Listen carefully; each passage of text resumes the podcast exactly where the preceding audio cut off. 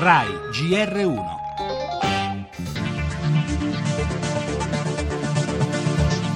Il Consiglio dei Ministri ha approvato il DEF, il Piano Nazionale delle Riforme, la correzione di bilancio.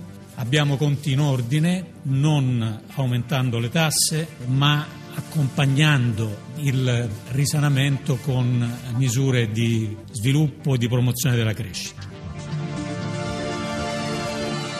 Paese che è uscito da una recessione molto profonda, adesso ha tassi di crescita positivi, sostenibili e sostenuti, che a mio avviso andranno rafforzandosi nel futuro quando le riforme strutturali avranno esaurito il tempo necessario per dare i loro frutti, troveremo delle sorprese positive si è evitato e credo sia davvero una buona cosa una manovra depressiva.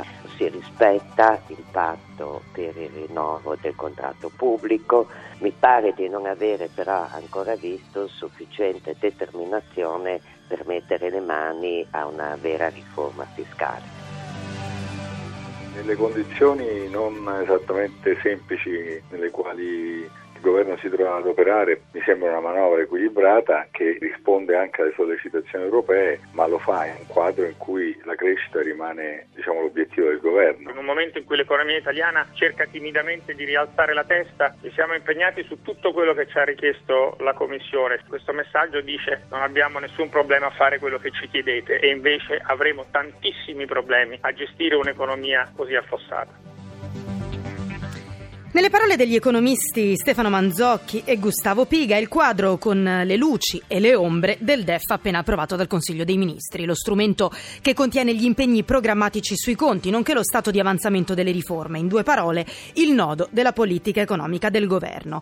Gentiloni e Padoan li abbiamo sentiti, elencano i punti di forza, i primi concreti segnali di crescita, gli investimenti pubblici, l'inserimento, ed è la prima volta, di un indice del benessere.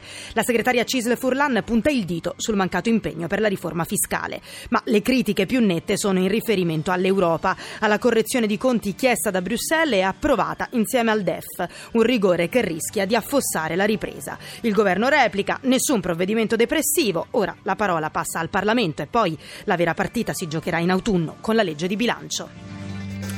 Le altre notizie, il caso Consip, dopo la scoperta dei depistaggi in corso la verifica di tutti gli atti, intanto è duello tra procure di Roma e Napoli. Dall'estero scontro Corea del Nord-Stati Uniti, scambi di minacce sulla possibilità di conflitto e poi la crisi in Siria, in giornata l'incontro tra il segretario di Stato americano Tillerson e il ministro degli esteri russo Lavrov. Mattarella da Putin intanto chiede di fermare l'uso di armi chimiche. La cronaca, il quarto giorno di ricerca per tentare di catturare Igor. Dalla Germania, bombe a Dortmund vicino al al pullman che trasportava il Borussia, rinviata oggi la partita. La Champions allo stadium la Juve liquida il Barcellona 3-0 e vede la semifinale.